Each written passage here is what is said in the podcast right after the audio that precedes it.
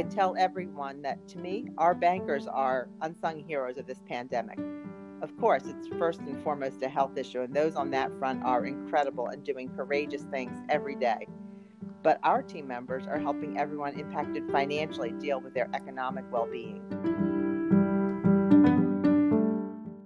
Welcome, everyone, to another edition of Growth Point, the official Penn Community Bank team member podcast. I'm your host, Aaron Clark. Uh, as we all approach two months of remote work, changing policies and new business focuses across the bank, I'm excited to sit down with Chief Administrative Officer Diane Brown to discuss the institutional challenges and opportunities presented by the coronavirus pandemic. Diane, thanks so much for joining us today. It's great to be here, Aaron.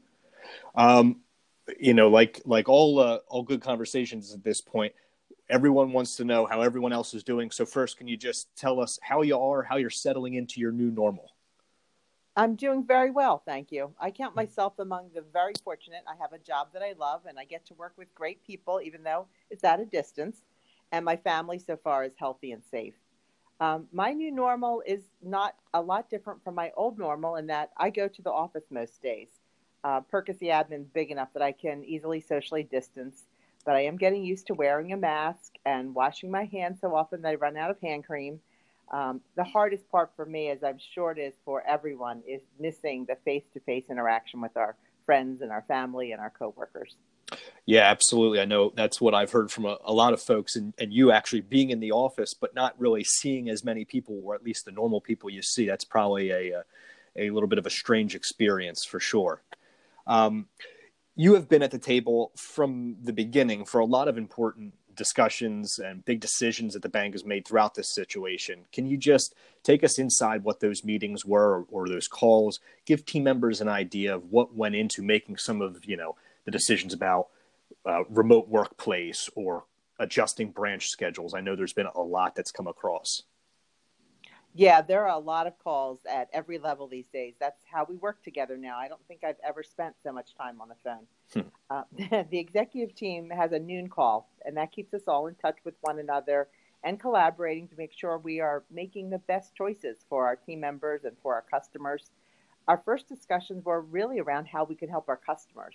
We put fee waivers in place, we have loan payment deferrals and support for remote transactions.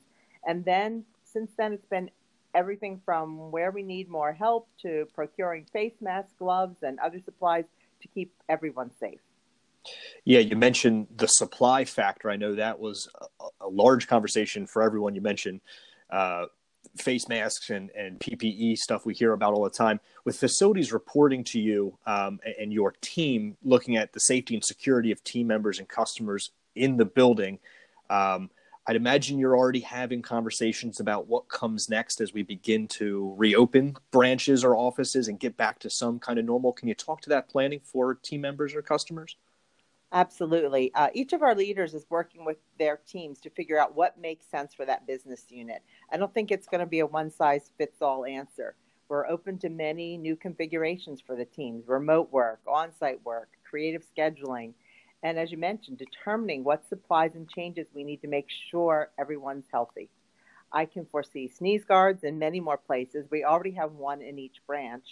Customer and team member health protocols and expanded use of some of our technologies like Spark, WebEx Teams, and mobile banking.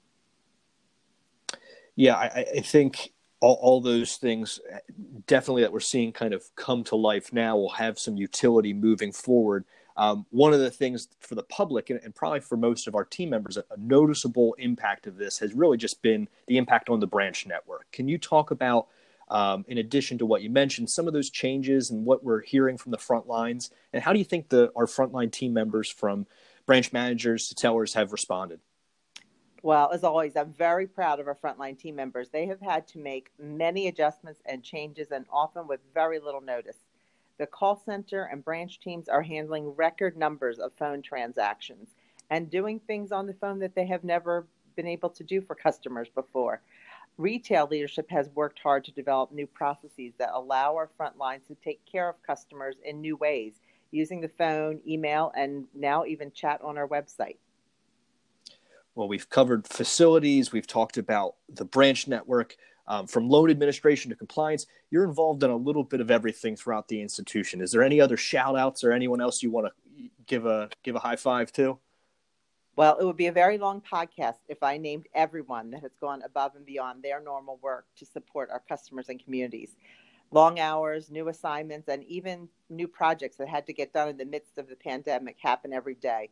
I tell everyone that to me, our bankers are unsung heroes of this pandemic. Of course, it's first and foremost a health issue, and those on that front are incredible and doing courageous things every day. But our team members are helping everyone impacted financially deal with their economic well being.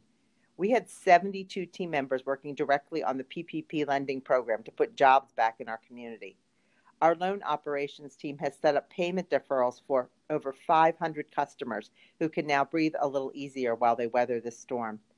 Our residential lending team is handling record application volumes, helping customers buy home and refinance their debt. And on top of that, thousands of our customers received economic stimulus payments that our team processed and helped with. Yeah, I think we've got a we've got a great squad here. All right, that's that's been uh, the the reoccurring theme throughout all of the uh, the first couple episodes of this show, and I, I think that is uh, a really great message to make sure we get across. Um, shifting gears just a little bit, last year you and I uh, both attended the ABA's policy summit in Washington D.C. Obviously, because of the situation we're in, that was canceled this year. But knowing that you're always keeping up to date on uh, industry issues and banking policy from Harrisburg or Washington, um, what have been your thoughts on some pieces of legislation or federal adjustments and requirements um, that have come to banks like Penn Community Bank. Um, obviously, changed the landscape a little bit. You mentioned PPP uh, loans, but what should team members be looking for, reading up on to understand what these policies are and their impact on their jobs? Well, along with some of the pending changes to things like CRA that were already in the works, as you mentioned, there are new developments that have been pushed along by the pandemic, like remote notary there are adjustments being made to policies and regulations almost daily now. For example, this week the Federal Reserve removed the fixed withdrawal limit on savings. As a bank, we're a member of the American Bankers Association, which means that every team member has access to the ABA materials and website. And I encourage everyone to sign up to receive ABA notifications about the topics of interest to them obviously we're all looking towards this hopefully being done and, kind of emerging on the other side. What will be the impact of this pandemic on the institution, on Penn Community Bank as a business? Uh, how does it impact our goals, things that we planned at the beginning of the year that obviously will be different um, by the time we emerge out of this? Can you speak to what kind of comes next for the bank? Yes, um, of course, none of us knows exactly what comes next as things keep changing, but there's no doubt that this pandemic has put strain on all banks. We are blessed at Penn Community with strong capital, which will support us through these challenging times. Our strategic plan will be revisited this summer since we all know that some of the behavioral changes that have developed in this pandemic will stick.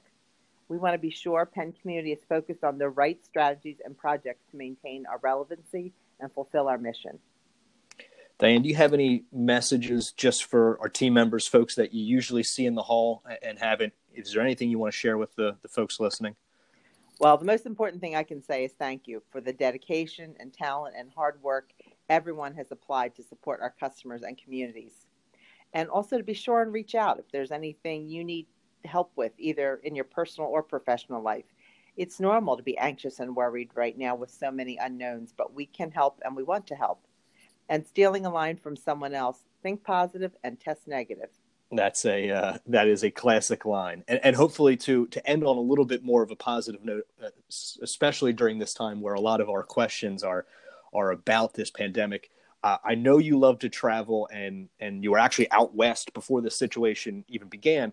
Um, are you planning any trips once we're on the other side of this event? Do you have uh, any destination recommendations for team members who might might be itching to get out of their homes or hometowns? Well, I'm a great lover of the outdoors, so my recommendations are usually focused on places where I can either hike or play in the water, and often involve national parks. In July, if everything goes um, okay, we're traveling to Voyageurs National Park in Minnesota and staying in a cabin on the lake. One of my strategies for coping with the stay at home is lots of outdoor walks, both right in my neighborhood and up in the Poconos it's pretty easy to social distance and still get some sun and nature. And both the exercise and fresh air help keep me centered.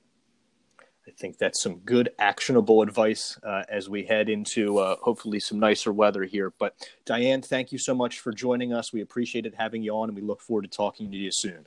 Great, Aaron. Have a wonderful day.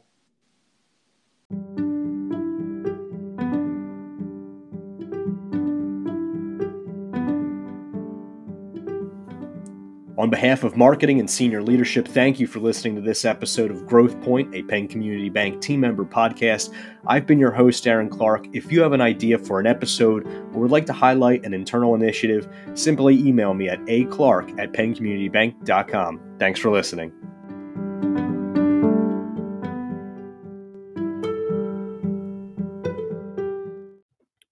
GrowthPoint is the official internal podcast of Penn Community Bank, member FDIC equal housing lender. It is produced for the benefit of our team members. This program is provided solely for educational and entertainment purposes. The information contained herein is based on sources believed to be reliable, but is not represented to be complete and its accuracy is not guaranteed. The opinions, views, and estimates expressed are those of the presenters at the date of production and are subject to change without notice.